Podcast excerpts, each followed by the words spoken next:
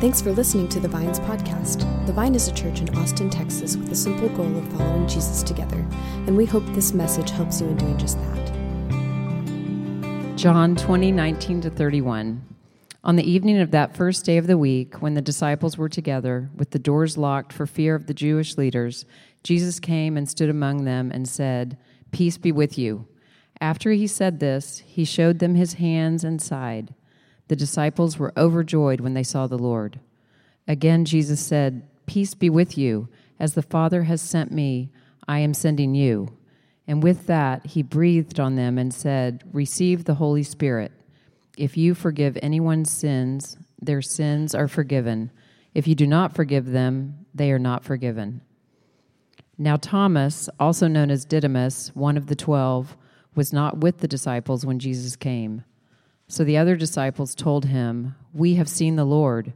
But he said to them, Unless I see the nail marks in his hands, and put my finger where the nails were, and put my hand into his side, I will not believe.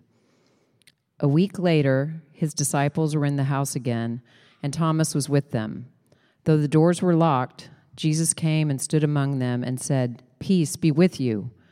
Then he said to Thomas, Put your finger here See my hands. Reach out your hand and put it into my side. Stop doubting and believe. Thomas said to him, My Lord and my God. Then Jesus told him, Because you have seen me, you have believed. Blessed are those who have not seen and yet have believed. Jesus performed many other signs in the presence of his disciples, which are not recorded in this book.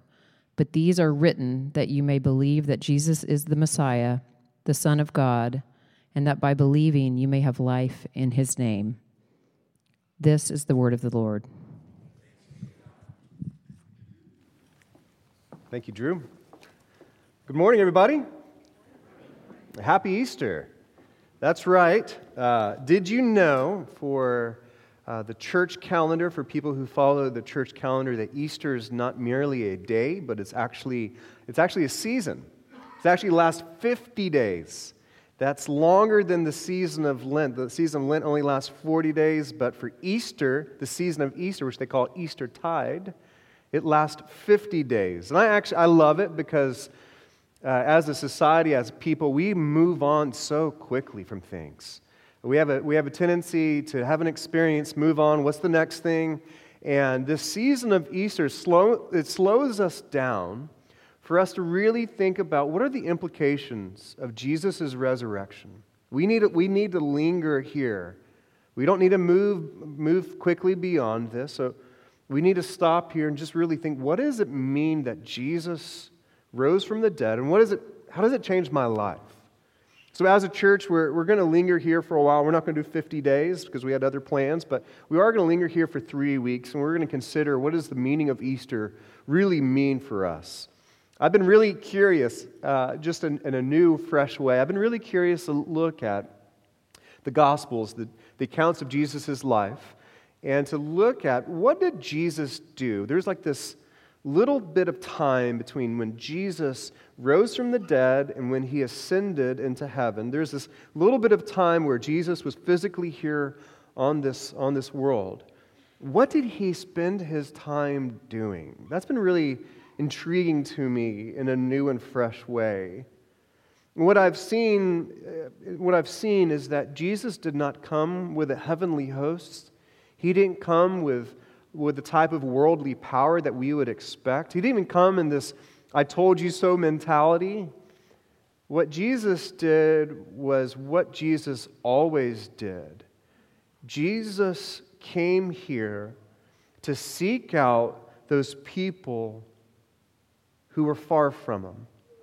Jesus came and sought out his followers, though they deserted him, though they abandoned him, though they reject him. Jesus wasn't done. He, just like all of time, he was filled with compassion and saw not their failure, not their rejection, but he saw their need for a Savior, and Jesus still showed up in their life. Jesus was and is always a pursuing God.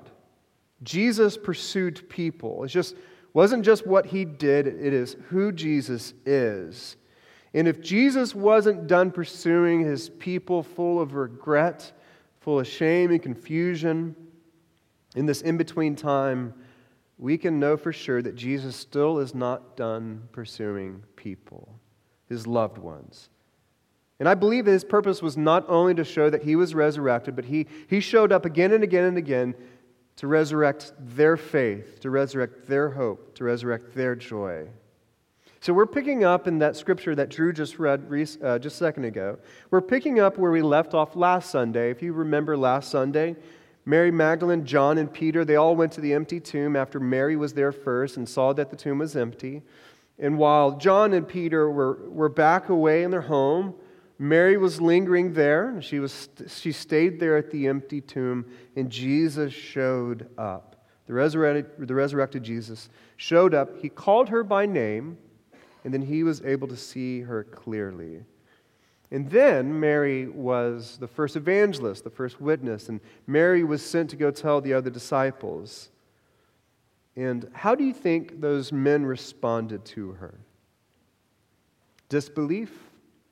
Doubt? What did she really see? Annoyance or hope? Confusion? I think these disciples were traumatized by just the, the vision of Jesus that they had in their minds, and it all fell apart. And so when they hear this, this word, it's not, they're not even ready for it. They're in such an, a mental and emotional state, they're, they're not ready to receive it yet. But then we have John 20, 19. On the evening of the first day of the week, the same very day that Jesus showed up to Mary, on the same very day, when the disciples were together, with the, locked, with the doors locked for fear of the Jewish leaders, Jesus came and stood among them and said, Peace be with you. The disciples were behind locked doors of fear. They were locked by fear, and Jesus went through that barrier. And notice what he gives. First off, Jesus gives peace. You will see that word peace over and over and over again in this passage. Why? Because Jesus being alive again gives us peace. And the biblical idea of peace is, is more than just not having conflict. It's actually, this word peace is about when things can be restored again, when things are renewed, things are reordered. It is, it is about a deep, soulful restoration in the, deep within you and a restoration of your surroundings. And Jesus came from death, showed himself alive again to give us peace to make things whole again. And after Jesus had said this in verse 20, after Jesus had said this, he showed them his hands and his side where, where he was wounded from, the, from his crucifixion. The disciples were overjoyed when they saw Jesus. This moment of great fear and sorrow is transformed by Jesus' presence to be a time of great joy, delight, and celebration. Again, Jesus said in verse 21 Peace be with you. As the Father has sent me, I'm sending you. So Jesus did more than just give peace, but Jesus said, I'm not done with you yet. Though you couldn't understand what was happening, and though you deserted me in my dying moment when I was left alone, I am not done with you. As the Father has sent me, I'm going to send you. And then Jesus said, with that, he breathed on them and he said, Receive the Holy Spirit. Such an interesting act here in this moment. These disciples trying to figure things out, and Jesus breathes on them. Let's just say that's a little bit odd. He breathes on them and says, Receive the Holy Spirit. Something that's important to know for, for someone from the Jewish upbringing that these men were in, and for the, the original readers of this word, they would have heard the fact that Jesus was breathing on them, and they would have immediately had a connection that might be lost on us. The way in which that humanity was created was from the dust of this ground, the dirt from this ground, but they weren't alive. They weren't alive fully until God breathed in them. And then all of a sudden, there was life. And I think these men gathered in this room this evening, they had experienced, they, were, they, they weren't fully alive. They had their life taken from them. And here Jesus breathes life in them again. By God's Spirit, they were alive again. They received joy and hope. They received uh, clarity of vision. They received a sense of purpose. They received God's Spirit. And their bodies in that room were, they were made alive again. They inhaled the life of Jesus and they were restored. The disciples were overjoyed, all but one disciple. His name was Thomas. Thomas wasn't happy because Thomas wasn't in the room. And I'm not sure about many of you, but I do not like being out of the room when something great happens. That's why I'm afflicted with something called FOMO, fear of missing out. Anyone else here? I remember when I first moved to Austin, like the worst time of the year for me was South by Southwest. It's two weeks of events, and it's, there's so many events. It's hard to know what to do. I would like, this is before I have kids where I had actually like time. But I would like get out a calendar and I'd you know make up an agenda. We're going to do this. I'm going to do that. I'm going to and I would be in my little scooter in East Austin and downtown. I'd try to hit up everything, and I was miserable because it's impossible to do it all. I was missing out, and then all of a sudden, last minute, like, oh, Justin Timberlake just had an impromptu concert. What? Where? And I remember there was one time where I was at this one, this one bar listening to this band play, and I went to go check out this other thing, and like literally I, hear, I heard, you know that Bill Murray was bartending there later on, like an hour after you left? Bill Murray? Like, my hero? What? And I was just like, I just am afflicted with fear of missing out. I don't like not being in the room. And Thomas, he was, he was not in the room for this moment. And I think uh, he was frustrated. He was confused. What is going on? And so this is how Thomas responded in verse 24. Now, Thomas, one of the twelve, was not with the disciples when Jesus came. So the other disciples told him, We have seen the Lord. And instead of being celebratory and excited and hopeful, he said to them, Unless I see the nail marks in his hands, and put my finger where the nails were, and put my hand into his side, I will not believe. Hence, we call him what? Doubting Thomas kind of a, a very mean spirited thing we've done to Thomas, but I actually get it. I get it. When someone's been traumatized like Thomas had been, you learn that hope and belief is a dangerous thing. You know that line from Shawshank Redemption? Remember that scene? Where hope, be, be careful with hope. It's a dangerous thing. We've, we've many, many ways, we've learned that the more hope, the more belief we have, the greater capacity of experiencing pain and being, being experiencing let down. I've heard this equation. I'm not sure if you've had. Many of us, we apply this to our life without even realizing it. And here's the, here's the saying that happiness is reality minus expectations. Anyone seen this before? Happiness is what this is saying. This, though you might not have heard this before, you are living by this equation. That what this is saying, this equation is saying uh, that uh, many of us have learned that through disappointment that the secret to life is to lower your expectations if you can learn to lower expectations you'll be a lot happier why because if your expectations are great and then life comes in and like oh that's a letdown and then your happiness is lower but if you have very very very little expectation and you get anything you're happy with that right well the sad truth is that this equation can creep into our faith. It can creep into our life with God. That we know that, man, if I, if I have a lot of hope for God to show up in this way, man, I don't, I don't want to be let down. So somehow we expect very little from God. We pray little, we hope little, we anticipate little, we share little with each other. Why? Oh, what if, what if reality hits? and I'm just let down. I think that could have been Thomas's mentality that Thomas, he just watched his beloved leader killed. Furthermore, he abandoned Jesus, so he was probably distraught in his own soul about that. So when they come to Thomas and share this grand story, Thomas says, Man, I can't be let down anymore. Uh, for me, seeing is going to be believing. I'm not, I'm not going to have, I'm not going to have my expectations up.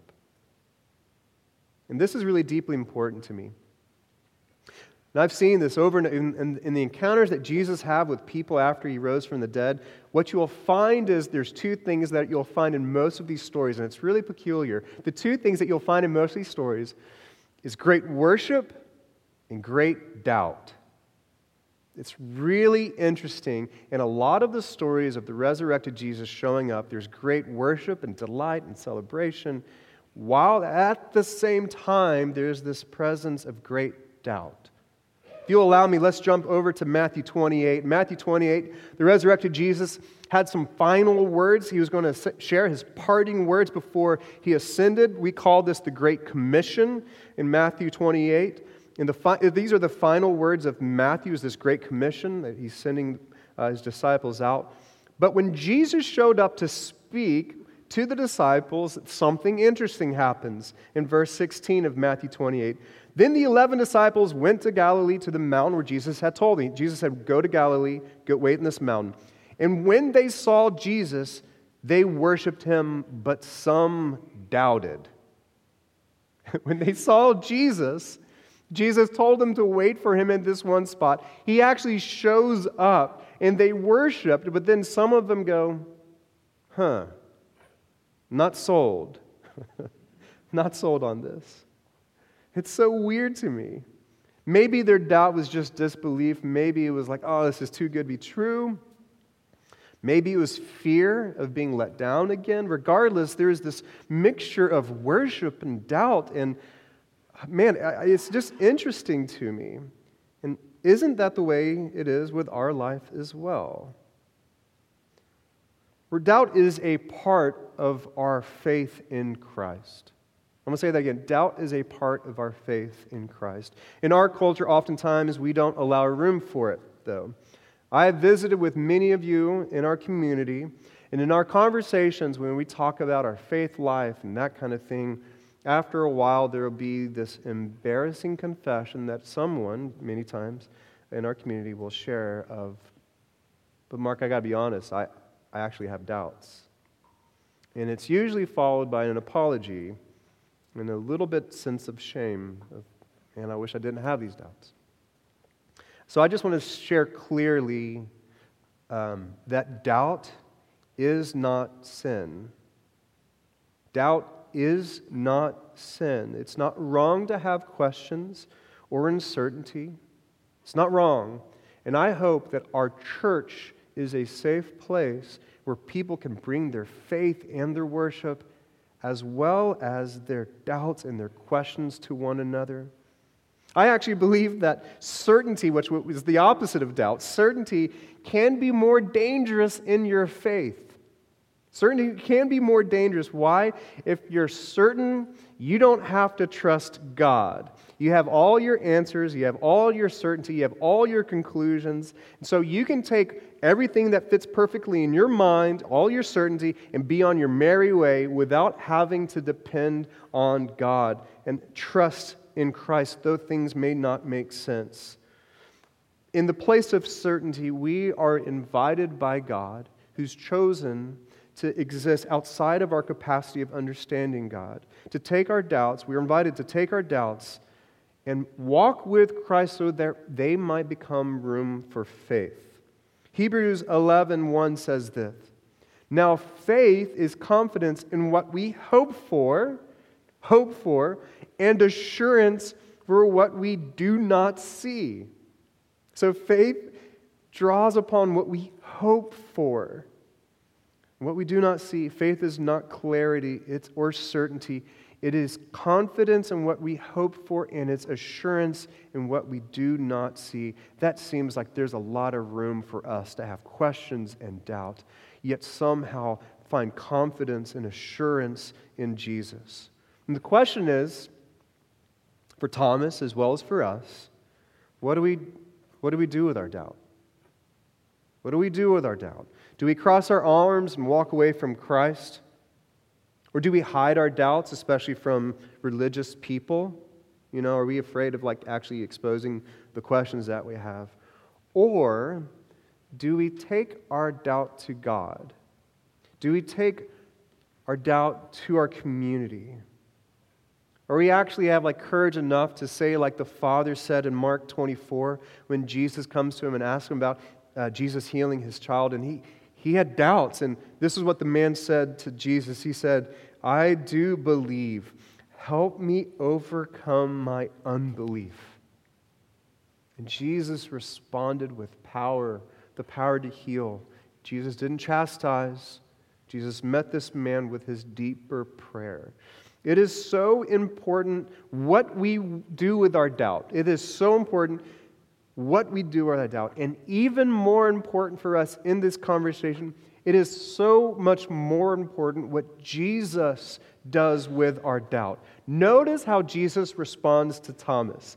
Jesus doesn't ridicule Thomas for his faithlessness. He doesn't chastise him for not being able to understand what he said. Notice what Jesus does. In verse 26, back over in John 20. A week later, so a week later after that first encounter where, Thomas was missing, a week later, his disciples were in the house again, and Thomas was with them this time. Though the doors were locked, and I just want to say this like, it's only been a week later, and these disciples are afraid again. like, Jesus showed up resurrected, he showed up, he like gave them his Spirit. He said, I'm going to give you peace. And here they are, a week later, after this mountaintop experience. Now they're just back to a place of fears. Their fear was more real at this moment than Jesus' resurrection. So they were locked behind doors. And again, Jesus was then what he will always be persistent in pursuing people. So Jesus came and stood among them and again said, Peace be with you. Then Jesus, knowing that Thomas was now in the room, and gave almost this ultimatum I'm, I'm not going to believe unless I actually get him, I'm, I'm going to touch him. Unless I touch him, I'm out. Jesus then turned to Thomas and said, Put your finger here. See my hands? Thomas, reach out. Reach out your hand and put it into my side. Stop doubting and believe. And Thomas said to him, my Lord and my God. For Thomas, what was going to move him from a place of doubt was not a rational argument. This is going to be the case for many of us. It's not a rational argument, although there is truth. What will move them from this place of doubt was this relational encounter with the living God. That's what moves us from doubt, through doubt, is a relational encounter with the living God. And Jesus invited this. Jesus grabbed his hands and welcomed Thomas to experience him. Jesus is always pursuing Jesus' people. And when this encounter happened, Jesus invited Thomas to step through his doubt, not around his doubt or back from his doubt, but step through his doubt and believe. Believe not be certain, but believe. The answer that many of us get when we, doubt, the answer that many of us receive with the questions that we have in the back of our minds every single time we pray or we enter worship, a lot of those questions, the, the answer that we receive may not be a clear argument or a pat answer. That might not move you. But what will move you through your doubt into belief is an encounter with the living Christ, with the living Jesus, who invites us to trade our doubt for belief. And what moved Thomas through his doubt was to experience Jesus' wounds. I think Thomas touching Jesus' wounds, I think there's a deeper truth to this narrative. Because I know that for many of us, the questions that we have, the doubt that we have, is not just existential. The doubt that we have comes to questions like this If God's really all powerful, then how come there's so much suffering? If God's all like all powerful, how come over 350 people died Sri Lanka on Easter? Really? Yesterday, the synagogue in San Diego, there's a shooting. Really? If God's all that powerful. The suffering that I've had in my life, the silence and the prayers and the requests that I've made to God, what am I supposed to do with that? For many of us, those are where that's, that's the foundation for a lot of our doubt. And what we find in this story is there's some, for some reason, what Jesus does is not give us a clear answer, but Jesus gives us his wounds. Jesus, these are the answers we receive. In the midst of the suffering that we have, in the midst of the doubt, Jesus says, I want you to remember this, touch this. I want you to remember that I am a wounded God. I'm a wounded Savior. And it's interesting, in my own life, the questions that I've had, the doubt that I've had, that I've wrestled with God with, I don't have any clear answers, but there's, for some reason, I have found deep healing in the woundedness of Christ. And isn't it interesting? The resurrected Jesus, though he was alive again, he still had wounds. He wasn't perfect. He still was wounded. And I think it's because that's where we're going to find a lot of healing. That's where, that's where, that's, that's where we're going to find the answers that are going to move us into a place of healing and belief. It is a Jesus who invites us to take our doubts and actually touch them, touch the woundedness. That by his wounds we are healed. I don't fully understand it, but I've experienced it. And at this moment with Jesus, Thomas declares, My Lord and my God. I'm not positive, but I've done a little bit of reading through the Gospels this week around this question. Is where is another time where someone called Jesus God? I, don't, I can't find it. This is like one of the greatest, most uh, broad declarations of faith. Oftentimes, Jesus will be called the Messiah, the Savior of the world, the Son of God, the Son of Man. But here it's my God. Thomas was transformed from this place of doubt, from the place of great conviction and belief that shadows all other beliefs, all other declarations. And this is what happens when we are honest with our doubt is that it creates room for us experience true faith, true bold belief. I believe that Thomas never would have had that experience had he not been honest with his doubts. And though we don't have the privilege to see Jesus in the bodily form here and now, Jesus then makes this statement for you and I.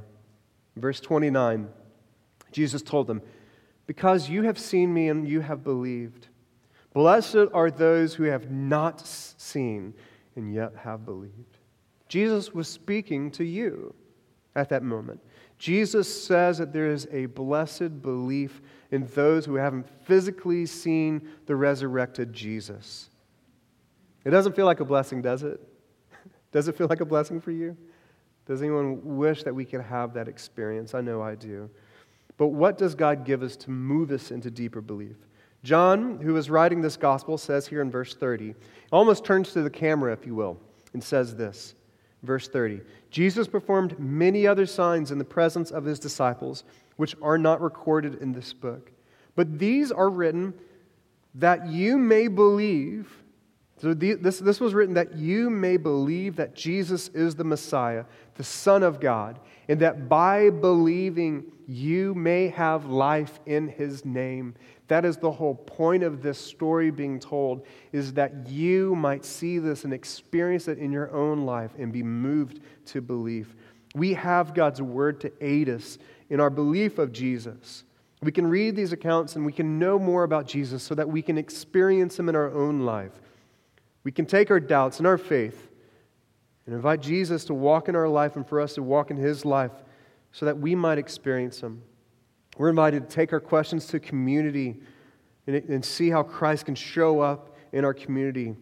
In moments of prayer and devotion and the details of our day, we, we're invited to see Jesus and believe in him and experience life in his name. And notice these things are written so that you may believe. Believe and belief in Jesus will bring about life. That is the challenging invitation of this Eastertide. We live into this season because we need to learn the power of Jesus' resurrection so that we move to a greater place of belief. It's a challenging invitation, though. I loved how author Philip Yancey, he shared this in, in a book called The Jesus I Never Knew. He said this in many respects, I find an unresurrected Jesus easier to, to accept. If the story just ended with the cross, that'd be easier to accept. Easter makes him dangerous. Because of Easter, I have to listen to his, his extravagant claims and can no longer pick and choose from his sayings. Why? Because if he rose from the dead, he truly is Lord. So you can't pick and choose him as like a model for your life. He's God. You can't pick and choose from his sayings. Moreover, Easter means he must be loose out there somewhere. He must be loose. Don't you love that? If Jesus was just dead and buried in the grave, that okay. Confined. But Easter means that Jesus is loose out there. And if I know anything about Jesus, this is what I know what Jesus is up to out there in our world. He's pursuing people. He's pursuing people. He's pursuing you. Jesus is always pursuing people, whether through the walls of doubt or locked doors of fear, Jesus will not stop pursuing you. Though we might reject him and abandon him, he will not stop pursuing you. This is who Jesus is, and this Easter season reminds us of that powerful truth. I shared this in the past, but it's worth repeating. This last year, a huge mentor and a hero from afar, Eugene Peterson, died. He's, uh, he wrote many great books, one for pastors that was deeply meaningful for me, but he also transcribed the, the Bible into the message that for many of us we read and enjoy. He's known for, he's known for that, but he was also a pastor. At his funeral, his son Leif, he uh, went up to, to share about his father, and he chose to say that his father pulled a great trick on everyone. Eugene Peterson was known as a man of deep wisdom who would have an answer for any question, one that would provoke uh, awe and faith in people. But in fact, he shared that his father pulled a trick because he only had one message. Only one message, and he shared it. Though he preached in the pulpit every, uh, for 30 years, he had one sermon he gave. And it was a secret that he was let in on because uh, for 50 years, while his son had his father with him, his father prayed a singular prayer over him when he was a baby, when he was a child, and when he was a grown man. He would pray this singular prayer over him, over him, over him. It was this singular prayer God loves you, He's on your side, He's coming after you, He's relentless. Those truths right there. This is who Jesus is. This is who Jesus was. This is who Jesus is for you. Friends, God loves you. He's on your side. Jesus is coming after you, and He is relentless. You can't stop Him. You can invite Him, you can welcome Him. And though you might be riddled with doubt, though you might have questions, God's coming after you. Eastertide could be a season where you invite Christ anew into your life more and more. You can be honest with whatever has walled you off from God, whether fear or doubt. You can, you can see how Jesus somehow has the, the tenacity to show up in places uninvited and unexpected so that we could experience peace. Peace somehow from this wounded Savior.